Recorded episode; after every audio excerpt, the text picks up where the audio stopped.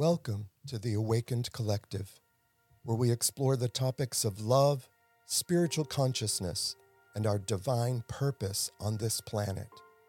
Join us as we uncover the truth that our thoughts shape our reality.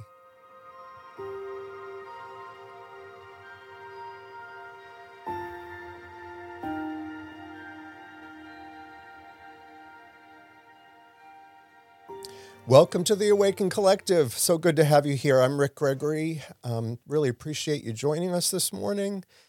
And I always need to remind you that you have never been separated from your Creator. How could you be? You are the divine extension of your Creator's love on this planet. So glad to be with you here today, and I'm especially grateful for my guest, my dear friend Ron Permenter. And Ron and I, I we met probably, I'm guessing, it's probably been about four years ago now or so. I'm coming up on my five years mark for sobriety. So I think it was probably four and a half years or so. Um, Ron, however, has decades of experience, strength, and hope. And I have, um, I just love this guy. Sweetest, kindest man you'd ever want to meet. And I've had the opportunity of hearing bits and pieces of his story um, he shared not that long ago, but he was only given a 15 minute time limit. And I, Ron, I have to tell you that I've come across people that have, when I've told them that I heard, you know, your story at this group, they saying, did he share this part of his story? And I'm like, I don't remember that. And, and it's happened more than one time. Someone else has said, did he share such and such? I'm like, I don't remember that. I'm like, he's, so he's got more of a story to share. And um, I just know that I look at someone and hear what I've heard and see a life that is completely transformed. And it's a story that I don't think I've heard one like it in the five, almost five years that I've been here. Um, it's amazing. And it, it reminds us all that there is hope. And I'm so glad to have you here today, Ron. So I'm going to turn it over to you. Take a breath, relax, and tell us about Ron. Thank you, Rick. And uh, thank you both for having me here this morning. And um, yeah, it's. Uh, it's a blessing to be able to say that I've I've lived a life of recovery to where I can't possibly squeeze it in any time frames. it doesn't matter if it's 15 minutes, you know, it would um an hour or it um it would just be impossible to squeeze all the blessings that um I have had as a result of sobriety. And um I usually often will say I didn't start living until sometimes I feel like I took my first breath on January the 4th, 1994, which is my sobriety birthday. And, um, you know, this past January 4th, uh, I picked up a 30 year sobriety chip, and um, it was, uh, I haven't really kind of stopped, stopped reflecting since that time. And, um, but I used to feel that all the world had some kind of secret recipe that I did not know anything about. I can remember watching people walk out to check their mail, carry hold their kids' hands crossing the street, going in and out of church, and I would scoff and laugh at these normal, mm. ordinary people um, while I was out drinking and um, doing all kinds of things that I would have been better off not doing. But inside, I would have done anything to have been one of those people and just been normal and to do normal things. And yeah, I just felt like people knew something I didn't know. And uh, later, who who would have known that it was by surrendering that it would all be, begin for you know for me. And um, I used to have such resentment that friends of mine seem to be able to drink and socialize and all normally and successfully and without getting into trouble and without having difficulties and that was not my case at all. But um, i guess i'll go back to i was born into a family of uh, alcoholism and codependency basically. Um, there was a lot of uh, crazy things that went on. Now everything was not crazy. There was great times as well, but um, but there was definitely a lot of crazy. Um, there was a lot of religious religiosity, hyper religiosity, um, as well as alcoholism and um, it just uh, and that's what and codependency as well. Um, but uh, I don't. That's about the easiest way to, to describe it because I don't want to get too hung up, you know, in the into the problem only. But um, I'll just say that there was a lot of things in my childhood that happened that should not have happened, mm-hmm. and I wish would not have happened. And um, but I've also been able to heal from a lot of that as well. Um, some of it even as recently as the past few years. Yeah. And um, but I guess I could say I started drinking sometimes the best I can recall around the age of 13 or so. I can remember being very shy and um, not feeling part of, not belonging, um, feeling different, and um, just never quite fitting in. And then sometime around the age of 13 or 14, I was out with a with a lot of older kids. I'll say sophomores, juniors, and seniors, and I was probably more like around the eighth grade, mm. come, moving toward ninth, and uh, I discovered alcohol, and all of a sudden I felt part of. Mm-hmm. You know, it was, uh, as we say jokingly sometimes, I had arrived. I felt, you know, you know, I could dance, I could laugh, I could joke. Um, I just literally remember feeling like I fit in finally, and um, that's that was kind of the kickoff point for me, and I guess around probably honest, being honest, if I'm around the age of 17 or so, I started seeing problems. Um, I started having blackouts. I can remember going out on dates, not remembering how ever getting home or going to a party and not remember coming home at all. And um, I uh, thought there was lots of parts of my teenage years and high school years that were fun, a lot of fun, and um, with some popularity. And there was big chunks of it that wasn't fun. Um, I think I was discovering that I was gay around that time, and also trying to hide it, trying to fit in the the normal world. And it's the only way I know to put it was I was kind of dating and looking normal by day and um, living a different life at night. Mm-hmm. You know, and um, I would uh, in the daytime try to look like all my other friends and you know have a girlfriend and play the part, but then at night, you know, sneaking away and you know meeting you know meeting other people and um, doing other things. It was almost like living a double life even at even at that young of an age, and um, which continued, you know, years later into adulthood. And um, but when I graduated, I was pretty clueless. Um, I didn't really know what I was doing. No one had really told me what to do. I didn't know what the plan was supposed to be. Like what happened after that. I had just been corralled into years of partying and drinking and you know being a high schooler and so I can remember all of a sudden at graduation going, what am I supposed to do now? You know, what now what? And um, I really just did not have a clue in any direction and guidance as to what that was supposed to look like after that. Um, the one companion I did continue to have was uh, alcohol. And um, I started college that first semester and didn't know what I wanted to do, so I followed my friends. I was very fortunate. I did have a core group.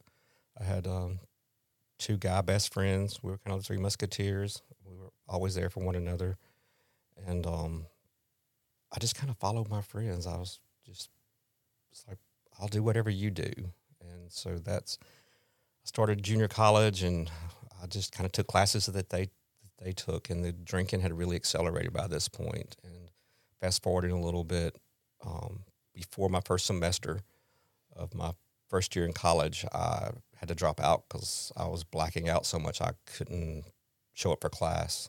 I just had huge blocks of space and time that was nothing but a blackout. And so I couldn't I couldn't keep up with class, couldn't keep up with grades, and then uh, so I had to drop out. And um, everything just continued to accelerate. I kept finding employment that allowed for more drinking, and then other substances came into play during that time. And I went, um, and people always laugh. So, but at some point, I had, I was doing some oil field exploration work, and um, you know, which allowed me to be away from home in places around New Orleans and mm-hmm. way away. I was able to escape home, escape all that, and um, and drink as much as I wanted. I can remember being so excited because Louisiana, the the beer had higher alcohol content in it, and um, I li- remember just just feeling just so excited about that, and um, but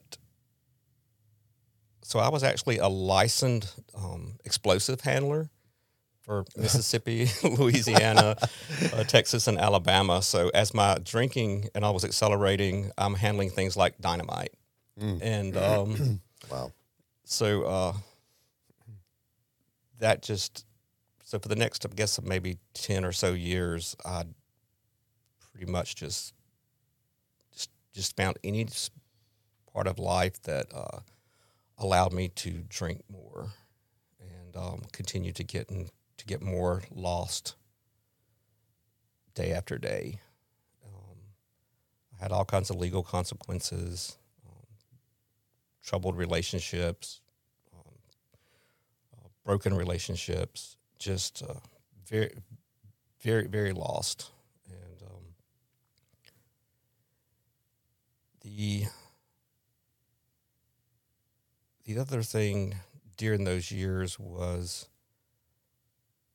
I was alienating myself also more and more from anyone that did care about me or love me, mm-hmm. and um, and because I was very blessed and fortunate, I think God puts people you can call them guardian angels, you know, or whatever fits, but for me it was my grandparents um, my, both my paternal and maternal. They were very safe people for me. I had cousins that was very s- safe and close to me that I'm still close to today. More like best friends. You know, we went we were together from the time we were in diapers to this day, and also played a role even in my recovery, and continues to play a role. Um, but uh, I kind of hit a bottom. Well, I didn't kind of. I hit a bottom, and that was around Christmas of uh, 1993. It was very miserable, very unhappy. So was that New Year's because I had reached a point where I couldn't not drink, and drinking didn't work.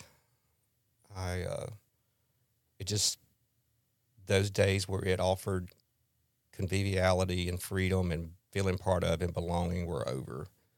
It was a trap, and um, so I to to not drink, I felt horrible, but to drink felt horrible, and yeah. um, so I was offered the opportunity to um, go to treatment and get help, and for the first honest thing come out of my mouth in a long time was somebody sitting across from me, going, "Do you think you have a problem with alcohol?" and me looking at him and saying, "Well, I don't know, mm. maybe," because you have to remember alcoholism wasn't normal for me. I didn't yep. see it as abnormal, but um, but yeah, life, life, life started moving at that point. Can remember it like yesterday, and uh, when I told this person I don't know, they said, "Well, you know, that's okay." I said, "How about you go to these things?" There's these things called meetings and I'd like you to you know go to two or three, and then let's talk again. And um, so that's that's what I did. Um, I went with a friend on a, a Saturday night to a place locally around Jackson that we call Yana, and um, I went to a first meeting there, and a second meeting at my hometown in Forest, and uh, and and I didn't know, I didn't have a clue what what was going on, but I knew there was something, and I think it was that little spark of hope that had began, and um, I, I latched on. Uh, I didn't I didn't know what was out there for me, but I knew there had to be something better than what I had and the mess I had made of it. And uh, even today, when I'm confused and I don't know what's going on, I go back to knowing what I don't want. Yeah. And I don't want what life had become at that point. And um, so uh, for me, recovery began on the Mississippi Gulf Coast. And uh, I went to uh, went to treatment, went to secondary, and um, I jumped into recovery. I was very blessed and fortunate because I was on the Gulf Coast that I was introduced to um, AA. I was introduced to um, Al-Anon. I was introduced to ACA. I was introduced to NA.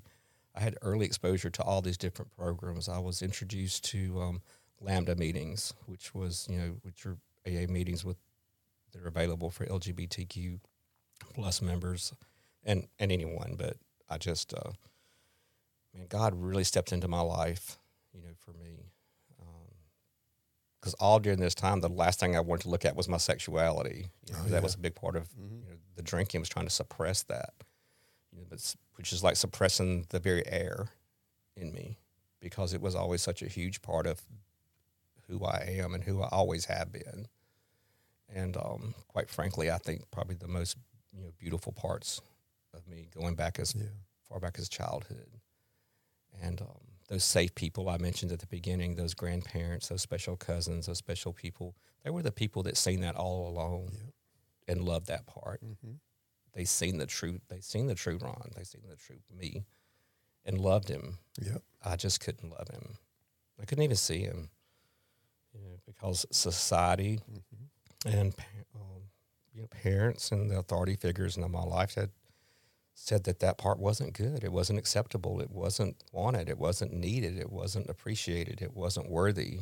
And at some point, I, you know, I'm going to church. I'm going to school. I'm going to social events. I'm going to all these places that said that wasn't right and it wasn't. That wasn't the Yeah. person to be. Especially in this part of the country. You know, and it's different in different areas. I know in Massachusetts, where I'm from, it seemed to be a lot more openness to being yourself. Um, but in this part of the country, it's still a struggle for a lot of people Sure. to be honest with themselves because of that fear. Yeah, absolutely, absolutely. And I think, um, and for me, like um, all parts of my recovery, that part needs to be spoken as well. Because if it helps one person, younger person, one kid, you know, one anyone, then it's it's it should be spoken and it should be shared. And um, Absolutely. I feel like I owe that. And not only that I owe that, but I, w- I want to do that. And um, it's uh yeah, it's important. And um, so God showing up, my in AA we have this thing called sponsors, and um, pretty much.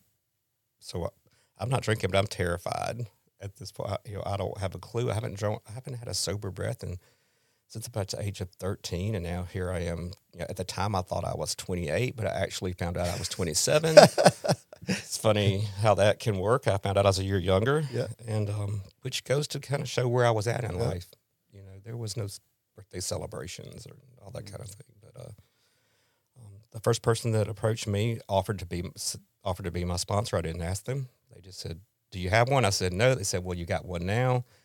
And um, he turned out to be um, a gay man with uh, 30 years of sobriety. And uh, became my first sponsor and introduced me to what he called my co-sponsor at the time. So when you can't reach me you call this guy. And um, me and that guy are still we were on the we were on the phone speaking yesterday if that tells you anything Mhm. Nice. and um, he celebrated uh, about 33 years of sobriety this time. And um, yeah, life, life, life took off because not only here was this person that opened me up to being it was like a father figure, but they also just so happened that they were gay themselves, mm-hmm. and um, it started showing me by example what a sober man that, that looks like that can live a sober life um, and a and a full life, and not only as a sober person, but as a as a gay man yeah. and um, a spiritual man, and to this day, I share things in meetings that Bob shared with me back in 1994, 95, and I feel I feel his presence and with me every day, um, I think that's a beautiful part of recovery is that legacy that continues to go on from one person yeah. to another yep. of healing and um, recovering and discovering and uh, uncovering and um, I know I probably need to kind of push forward, but I did want to point out that so my life started and then um, I learned in the program someone had told me because here I was, I felt like I had just missed all these years, you know, I, of college and um, friendships and relationships and just all the all these things I had missed. And uh, this little lady had told me, she said, "Ron, you haven't missed anything." She said, "You know, through recovery, she said you will you'll be able to recapture." Anything and everything that you think you missed and beyond that. She said, including relationships. And she said, you can have it all. She said, it happened to us. It can happen to you. Yeah. And, um, and that has been, that has been my story. You know, I, uh, I jumped into recovery full force and um, I walked in. I, I, I knew when I was coming home from work one day because I, you know, I no longer, I could not drive because I had lost my driver's license. Um, along the way due to drinking. And um, my sponsor wouldn't, you know, he told me that if I didn't have a license that I couldn't drive. He said, you're going to have to, you know, ask, ask for rides to meetings. You're going to work on that every day to get, to arrange that and, um, you know, get to work. So it took about 18, 18 months before I driver's license and I lived, I rode my bicycle mm. to get them in the, in the Mississippi heat Mm. And but I dressed the part. I was the first tie I ever put on uh, in, in, sobriety was to go get my driver's license, and I have and I have that license today, and I still can really look at it. Yep, that's cool because I'm sure that was a glorious day. Yeah, he said. He said, Ron, it's a he said it's a privilege to drive in the fine state of Mississippi. It's not a right. Mm. He said, but what what was really going on behind that was I built these relationships, having to reach out and ask for transportation to meetings and to uh, to even to go to the movies or to get to work, I had to reach out and ask for help. I would have never done that if it wasn't an absolute have to. And some of those relationships are just like the one I spoke of earlier. They're the ones I have today in sobriety. I still have those friendships, and I can still go down. I went to the back down to the coast about a year and a half ago when I walked into my home group where I went to 515 meetings at Long Beach and you know for about 3 years 3 years of my recovery I spent down there. And these and these guys knew me even though they hadn't seen me in 20 something years. They recognized me. Wow. And uh, I thought wow that's that's because of recovery. Mm-hmm. you know because if I had not been in recovery first of all I wouldn't have been there I would I wouldn't be alive. And um, so after about three years, I was able to go back to my hometown and could felt like I could. I had learned through um, Al-Anon and ACA and AA. I had learned enough about recovery, how to how to function more healthily in family in my family. I had learned about family dysfunction and um, you know how alcoholism is a family disease and uh, what that looked like. And um, I had learned, I had gotten tools to function in a healthier way. And uh, I went back to school. And um, one day I was sitting in class and I looked up and looked out the window to my left. and had this strange deja vu type Mm. feeling, and um, and then as I sat, it came to me. I remembered that was also the last class I had sat in all those years ago when I had dropped out. It was the same school, Wow. same classroom, Oh my goodness. same instructor. I recogn- I recognized her, and I remembered, and I thought, "Wow." So here I was sitting as a you know as a, as a sober person, and Did she remember you? I don't think so. Okay. I didn't. I was really. I don't know that I really sh- shared that with anyone. Maybe my sponsor at the time, but, but no one around me there at, at school. But um, but I can definitely say it was a totally different turnout. It started. You know, it, it started a career for me in nursing because I did not know. I didn't know if I could go to school. I my what I actually said was I don't know if there's a brain cell left up there. And I said, and my sponsor said, well, you can try you take one test at a time, one class at a time, and let's just see what what happens. And um, I said, well, I don't even know what I want to do. He said, he said, well, let's just play a game. He said, um, he said, let's just say we all lived in a village together. There's no paychecks, there's no money, there's nothing, you know, there's nothing like that. We just we just all have a job that serves one another to help the village survive. Everybody just has their own part. Says, what do you think you would do? And I thought and thought. We were driving down um, Highway 90 at the coast. We had been to a meeting, I believe, over in uh, um, Diamond Head or somewhere like that, and um, was driving back. And I said, "Well, I think I would be a nurse." I said, "Because I love to help people." I said, "In tribes," I said, I love, I enjoy the healers and the shamans and the people that actually have some form of healing Mm. involved. I said, so I don't know. I said, maybe in our culture that would be a nurse or something. And he said, well, there you go. You take one class, you take one test and see if that's where God wants you to Right. be. And um, so, yeah, I, uh, so sometime around 1996 or so, as I'm sitting in that classroom, starting my journey in, uh, into nursing at that point, and know, not only did I find I could make decent grades, I found out that I could still ask for help. And there were some cl- things that was a struggle. I had some learning disabilities around uh, math and things like that, and uh, while the rest of my class was sometimes out for the holidays and out for Christmas, I spent doing drills, math drills, on Saturdays at school. You know, but I also had a teacher that was willing to meet me up there and do these kind of things. And uh, but as a result, and um, you know, I also graduated from my nursing classes. You know, that year, student of the year. You know, and, Wow. And uh, Good for I, you. yeah, and got to represent our school at a you know national national level um, organization, and um, got a free trip to L.A. out of it. But Nice. it's just, and that's just a, a tiny part of how God can show up and what can happen in recovery, just like the lady in the meeting told me that day. So that was uh, and that was a beautiful thing. So just keep, and I've continued to continue to be in nursing and continue to go to school, even up to as much as two years ago. I was still, I was still going to school. I know you were. Yeah. I don't know how you were managing all that. one class at a time, one step at a time. You know, one one thing at a time.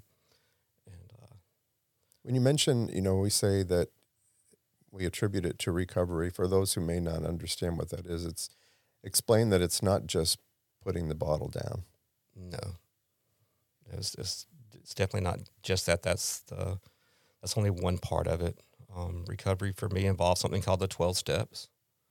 It involved uh, recognizing one of the the best things in the world that ever happened to me was was recognizing alcoholism as a disease, and it's a family disease, and it's a disease that affects our our thinking and uh, can create a mental obsession about alcohol, and then once we ingest it, it can kick off a physical craving. You call this also we call an allergy Mm-hmm. for more, and this also includes something called a spiritual malady, and uh, I qualified for all these things, and uh, Me too.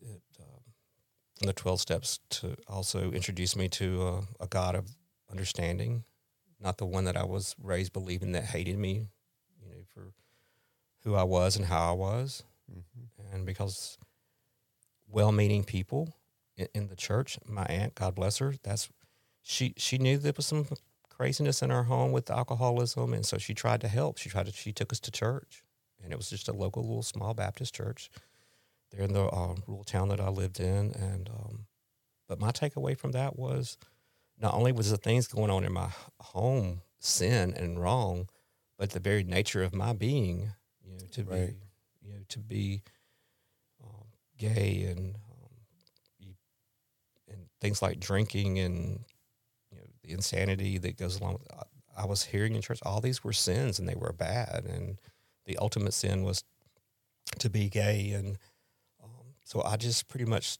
didn't stand a chance. Yeah. I shared yesterday at our meeting that we were at, you know, the, the biggest obstacle to finding God is the concept of God because of what the way that we have, you know, and as kids we we want to know. I did. You know, I wanted to understand. You know, you hear that God is love, so tell me more. You know, I want to know about it. And then, you know, well meaning people, like you said, well educated people. Mm-hmm. Um, you think that they know better than you because they've been around a lot longer and should have figured this out. And so you listen and you, adopt, you try to adopt what their truths are, even though they are opposed to what's inside us. Um, but we think, well, they must know better than I do, so this must be the way. I must. I guess I'm supposed to just hate myself, you know. And you live your life like that, and and, until one day, that day that by God's grace, the God I know today, yes. wakes us up. Yes, absolutely. Um, that we call it, you know, a, God as I understand God, mm-hmm. and uh, that changes on a daily basis for me. The thing about the twelve steps is it introduced me to that, to the concept that, you know, I could start with just a God as I understand him today. And for me, I didn't I didn't even start with that. I started with, you know, I don't know what's out there. I don't know if there is a God or, you know, but or a higher power. But when I seen these people sitting around me in meetings, like the little lady that told me I could have, I could recover everything in life, I seen something going on with that they all believed in. There was something happening in their lives, mm-hmm and they said, "Hey, you can borrow ours. You don't even have to have it figured out today." And I said, "Okay, I can. I will do that. I will borrow yours, and whatever that power is, I'll start with that." Yeah. You know, and, and all the years of, of religious training that I had, you know, and I shared this too, was that we learn that we can develop our own concept of God. And I tell folks to make that list. What would your God look like? The God that you could do business with? You know, would this God be kind? Yes. Would he be loving? Would they would he be he or she or it be you know unconditionally loving and forgiving and non-judgmental and you know everyone's you know people are right making their lists and I and and I used to think that that something like that was was heresy or blasphemy um, because it wasn't what I was told and I'm going against the grain and yet that's what's inside me and and I, I shared you know if we we were to all make that list of what are the characteristics of a God that we could do business with, what that would look like. And we were, had the opportunity to share our lists and compare our notes. I, I think we would find a lot of similarities because Absolutely. we are connected at the source. Absolutely. Absolutely. One of the first things in the first couple of years of my sobriety that my sponsor had me do was he talked to me about something called contempt prior to investigation. Mm. And he said, so when I would make a smart aleck remark about – well, the Catholic Church, blah, blah, blah. he said, so how many Catholic services have you attended? I said, none. Mm-hmm. And he said, well, why don't you attend one? And he called it spiritual exploration. And he said, you know, if you don't know about something, he said, why not investigate it and explore it and see what's there? Yes. Because if you don't and you just shut your mind off to it, that's contempt prior to investigation, and you may lose a lot. And for me, that what that looked like was I you know, I walked because no license. I walked to Catholic churches, Episcopal churches, Baptist churches, Methodist churches. Um, I attended some um, like Hindu ceremonies, some uh, Zen practices, meditation practices. I attended um, a couple of powwows, Native American powwows around the Gulf Coast area. Um, I danced, you know, a couple of prayer circles in them. I have a heavy relation relationship to Native American spirituality. Mm-hmm. and um, I just started exploring all these things. I started get, getting books that were um, on different types of spiritual practices, and it opened up a whole new world for me. And what I discovered was, just like you just said, that when you know we're on a path of um, growth and really love, and we're seeking that same thing, that love and acceptance, it really is all so much alike. Mm-hmm. You know, it's like God being the smart God he or she is that said, I've got all these little different characters out here running around. No minds, their minds are so different and, you know, operate from such different ways. I have to come up with all these different avenues to get them focused on the core, the same core, the core being love, and just all these different pathways and roadways to get them there because they can't all follow the same one. Mm-hmm. But I've got to get them to the same place. So we created all these different practices and religions and, and avenues and ways, and including lack of religion, including you know lack of spirituality. I mean, doesn't you know? I had a a sponsor that you know to, contacted me one day and said, "Well, you won't work with me because you know I know I know you want because you know I I- I'm a practitioner of witchcraft." I said, "So." I said, and I and I and I live really far away, and I can't drive, and I can't get in to meetings, and I can't meet. And I said, "Do you have any kind of internet service where you are?" He said, "Well, yeah." I said, "Can you email?" Well, of course. I said, "Okay, then we can still work the twelve steps if you want to. It doesn't matter to me what your practices are." Right. And we did, you know. And uh, he, he, I guess he thought he would scare me off with it, but I was thinking. Oh no! you, know, you don't have any idea what my sponsor put me through, and, uh, and and we worked the twelve steps by email Wow. and um, you know, unfortunately, you know, his his story is you know not at the on the best path at the moment, and uh, but still, it was uh, you know, he he I, I seen this person recently, and he came up to me, and it was uh, and it's been some years now since we did that, and the beautiful part to me is not so much that they're still struggling and they're out there right now, but it was just the fact that he's that he approached me. Hmm and uh, we're still connected.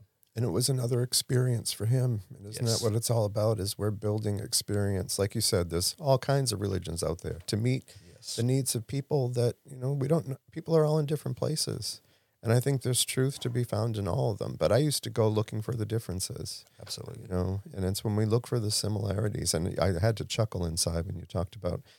Um, I, I, I thought about my my brother because he we I was raised Catholic, and um, my brother was the first in the family to have a spiritual experience and left the Catholic Church for the Baptist Church and told us all we were going to hell. You know, that contempt prior to investigation kind of thing. But Yes. um, so so true.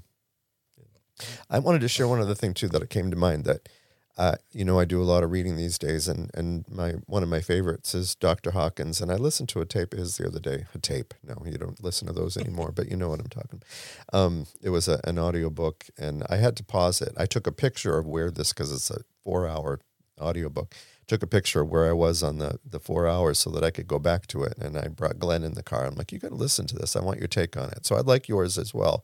So he he was saying that, um, and he's a scientist, doctor, psychiatrist, um, had a spiritual experience, and is now well, he's gone now, but was a spiritual teacher, and has lots of books out there. But someone had asked him at a satsang, where they just talk about you know spiritual things and ask questions, and someone asked about addiction. And they got into this conversation about um, he was stating, and I believe for me it it rang true. Um, you know, we think that the the drugs or alcohol that are out there when we take them and we feel this euphoric state, we have all this confidence and we you know, we can do the things like dancing. We feel comfortable in our own skin and how wonderful that feels and you know how it is a trap. But what we're feeling and experiencing is not a result of the alcohol. This is his saying, the alcohol and the drugs. What those alcohol and drugs are doing are softening the frequencies of the negativity in us so that we can experience what has really been in us all along. We think it's coming from the drugs. Um, but it's really something that has been resident in us that has just been clouded and covered over. And by us trying to take, we take these things that are muting the negative feelings, we're finally able to feel those other things. Um, but but that is a trap, and there is a way that you can live in that place. And it's through these, the, at least for me, it has been through working these steps, taking a look at myself, looking at my resentments, all the crap that I have been holding on to for so long against so many people, um, and and recognizing the part that I played in a lot of that, people that I had harmed, and um, and going to them and making amends. And it's a daily journey. You know, I still remember things. Things come up. Someone said something to me the other day. I'm like, oh man, that was years ago. I need to talk to that person. That memories come up, and we're works in progress for sure. Yes, absolutely.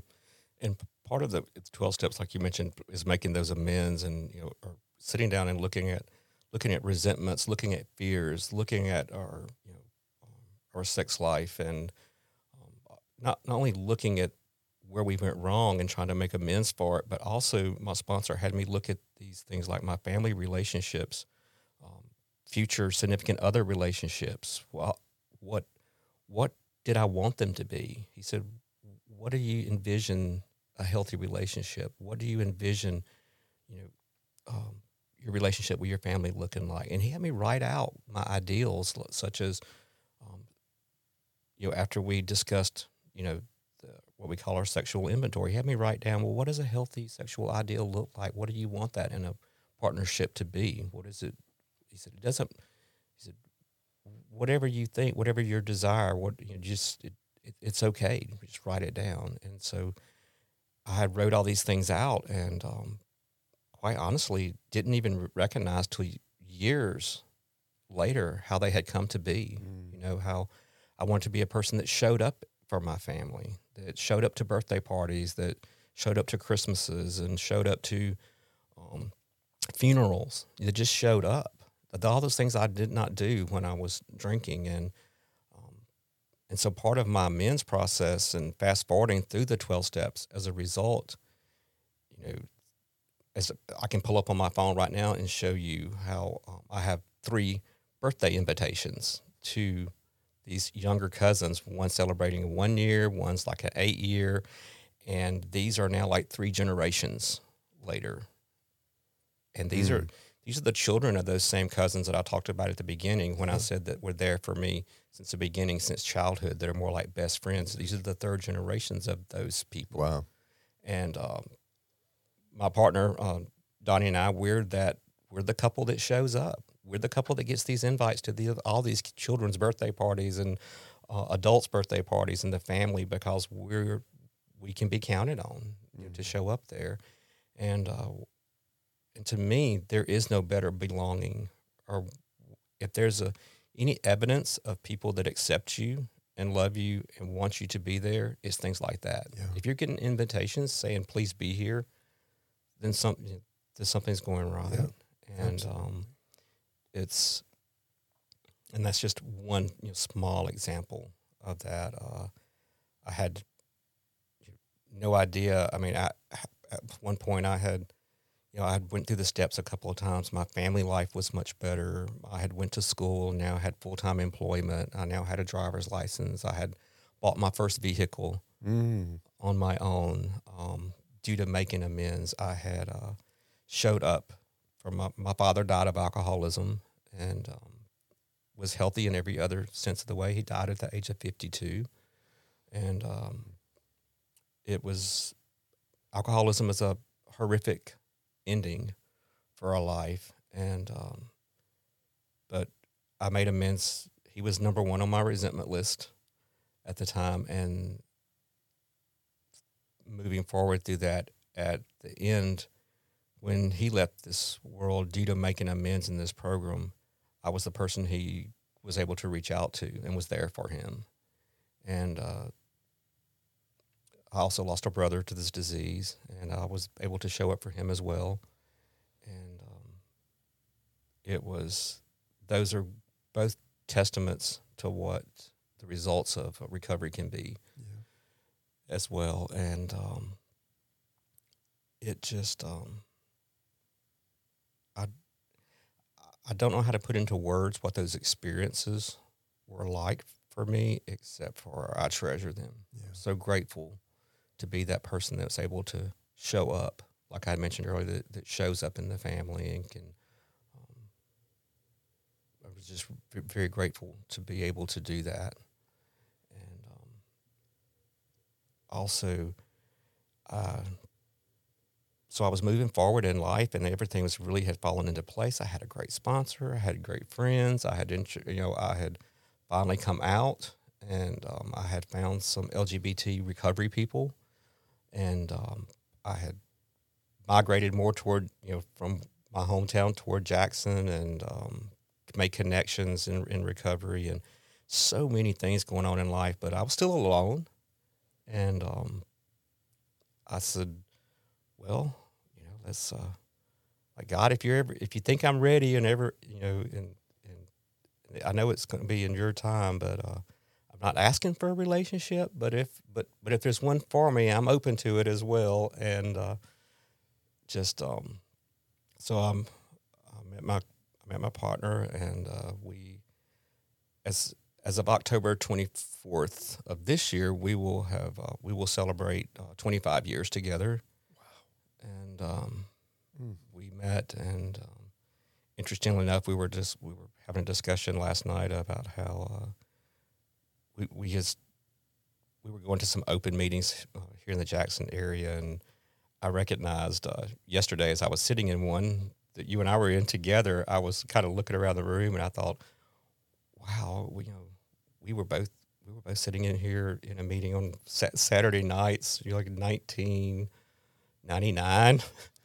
you know, just uh, and and the memories we have, and we were talking, you know, some of those same people, you know, from from Mhm. those days, you know, we're in our lives today, and um, but just uh, you know, what, what a what a blessing that has been, and what, I can remember the day when I recognized that as Dottie and I were sitting together, it came to me that what my first sponsor Bob had had me write out is in those i- ideals is you know for family and relationships Yeah. and all and uh, sometime during that time in 1994 had come to be what i had written out on that piece of paper had transformed into my relationship with him and i was just the amount of thankfulness and gratitude i mean my heart would just could have exploded Mm. you know? i Yeah. thought wow what he had me write then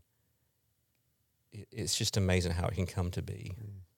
But that is exactly the transformative power that can come from you know 12 steps And there are 12 steps out there for just about anything. anything You know, I was, I was, I think someone's already got this one out there too, but you know, obsessive thinkingness was another one. I was like, we need a 12 step Yes. because the steps, they're life changing. Um, you know, and, and no matter what people are struggling with, there's a group out there and we need community.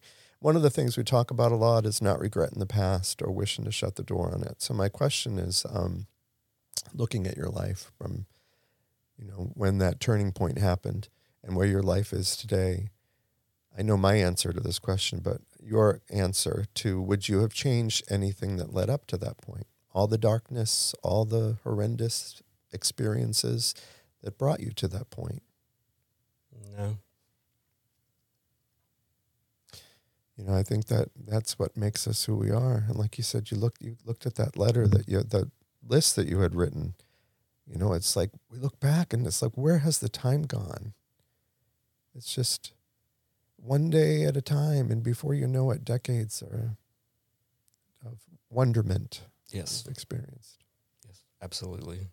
And I love the fact that you just said about the multiple, the 12 steps that are available in thousands of programs and ways and healing and for, for so many. And that has been, uh, that has been my case of, you know, the, the other programs that are available because I needed, I needed other healing besides from my alcoholism. I needed healing from the alcoholic family Yeah. you know situation and there was steps for that i needed healing as a person who had grown up from birth as an adult child of um, raging alcoholics and there's there was healing for that Mm-hmm. um, I needed help in being able to know that I don't really know how to function in a healthy relationship. You know, I need I don't I don't I need help learning how to communicate. I need help in um, what that looks like. What is a healthy relationship? What does it consist of? What are the roles? What is my part? What is not my part? And there was 12 steps for that. Mm. And it's just the healing and recovery. I think I mentioned earlier, a friend of mine pointed out, they said, you know, first we have to have, you know, we have to uncover and then order in order to discover in order to recover. I love that. And um, that has been my case no matter what shape, form, or fashion, time, or place we do. We go through processes of uh, spiritual healing, like the 12 steps. At the end of everyone is a spiritual experience. Yep. And, um, and that's a powerful, special experience every time. And um, I think um, one example of that if I had to. I was thinking after praying and meditating this morning and um, about what what does that look like now? What what what does it look? What does recovery for Ron look like right now this morning after you know, looking out over thirty years, and um, and really uh, really it's more than thirty years because just like you pointed out, would I have changed anything in life? And the answer being no because it's really looking out over 57 years mm-hmm. plus and yeah. counting. And um, uh, we have this thing a lot of us look at every day called the daily ponderables. And um, I thought that was a perfect example for me is uh, because it has taken all of it and it's taken the, the, gifts of all these different opportunities and programs and um, out there, um, including um, I found a, I found a wonderful church, you know, that – I finally felt at home in, and um, you know, so that was was huge uh, to to have felt ostracized and um, shunned, you know, from organized religion to the point of being able to, you know, feel loved and embraced, and you know, and for me that was through uh, a church locally known as Wells. And um, but I did have a a couple little things I wanted to share that I thought culminated to me what what recovery is today. And um, so, and this some of these came from the daily ponderables this morning, but there was a quote that said, you know, for us, recovery is more than just pleasure. And this is from NA's basic text. And it said, just for today, I will accept my feelings, whatever they may be, just as they are, I will practice the program and learn to live with my feelings. And then from Al Anon, it said, when faced with difficult or painful situations, I can remember that a loving God is always here for me, always available as a source of comfort, guidance, and peace. No one is alone if they've come to believe in a power greater than themselves. And from ACA, it said, by attending meetings and working the steps, reaching out to others, finding a higher power, we can recapture our true selves, the person we were born to be. And from um, the Coda's 12 steps. This came, this was, this is a process of growth and change. It takes us along an ever changing road. Sometimes the way is hard and craggy. Sometimes we climb mountains. Sometimes we slide down the other side on a toboggan. Sometimes we rest. Sometimes we grope through the darkness. Sometimes we're blinded by sunlight. Ever changing, always interesting, always leading someplace better, someplace good. What a journey. And then I mentioned earlier that not only is my Christian faith very important to me today, I still um, continue to find solace and great relief in uh, Native American spirituality that you know, has been here for so long. And this reading said, There is no death, only a change of worlds. The elders tell us that the other dimension, the spirit world, our spirit in our bodies does not die. It only looks that way to our eyes and our brains. Some of our ceremonies allow us to see into the spirit world. Death is only part of the process of life. It shows the transition into the spirit world. Our elders tell us this is a joyful life journey. My Creator, help me to understand both the seen world and the unseen world. Mm. Let me not be afraid of the world you live in.